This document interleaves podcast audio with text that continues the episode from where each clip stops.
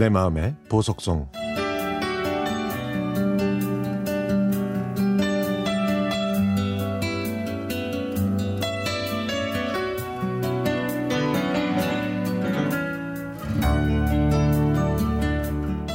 식당을 하시는 엄마가 인건비가 많이 든다고 하시면서 휴학하고 공무원 준비를 하고 있는 저를 부르셨습니다. 제가 공부를 열심히 안 하는 것처럼 보였는지 엄마는 점심시간에 나와서 두 시간만 도와달라고 하셨죠. 그러면 점심도 주고 독서실비도 준다고 하셨습니다. 저는 두 시간 동안 쉬지 않고 음식을 날랐는데요. 저 말고 다른 아주머니 분들도 계셨지만 그분은 주문 받기에도 정신이 하나도 없었습니다. 저는 물과 컵, 수저, 밑반찬을 옮긴 다음 엄마가 요리하신 아구찜을 나르는데요. 이 아구찜이 꽤 무거워서 어깨, 팔, 목, 다리가 아파옵니다.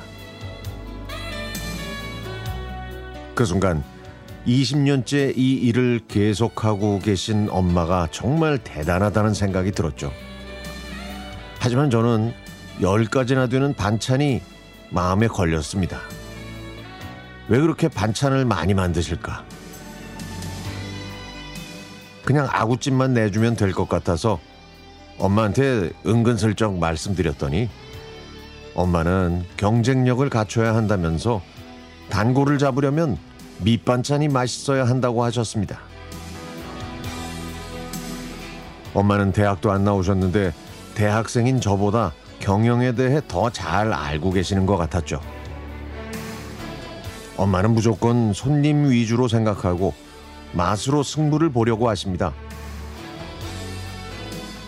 어느 날 엄마 연배되는 분들이 와서 음식을 맛있게 먹고 있는데 모두 예쁜 옷을 입고 값비싼 악세사리를 했더군요.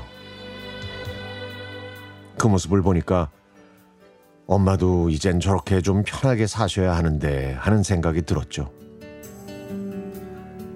그래서 엄마한테 장사 그만두시고 그냥 편하게 지내시라고 말씀드리고 싶었지만 제가 아직 자리를 못 잡아서 그렇게 말씀드리지는 못했습니다. 제가 빨리 잘 돼서 엄마를 편하게 해드려야 할 텐데 하, 언제쯤 그렇게 될까요? 엄마도 이젠 인생의 여유를 즐기셔야 하는데 매일 뜨거운 열기 속에서 어깨와 팔의 통증을 참아가면서 땀을 흘리고 계시니 아들로서 정말 면목이 없습니다. 저는 고작 일주일밖에 일을 도와드리지 못했지만 제가 느낀 건 엄마가 장사를 하시는 마음가짐은 학교에서도 배우지 못하는 경영 철학이었습니다. 돈이 모자란 분에게도 음식을 만들어 주셨고 몸이 불편한 어르신이 오시면 먹기 좋게 식가위로 다 잘라주셨죠. 또 귀가 잘 안 들리시는 분이 오면 종이에 적어서 주문을 받는 엄마는 정말 최고의 사장님입니다. 엄마가 20년 동안 장사를 할 수 있었던 이유를 이젠 알 것 같습니다. 엄마, 고맙고 사랑합니다. 이제 제가 많이 도와드릴게요. 앞으로는 제가 많이 도와드리고요. 공부도 더 열심히 하겠습니다. 그리고 나중에 제가 꼭 호강시켜 드릴게요.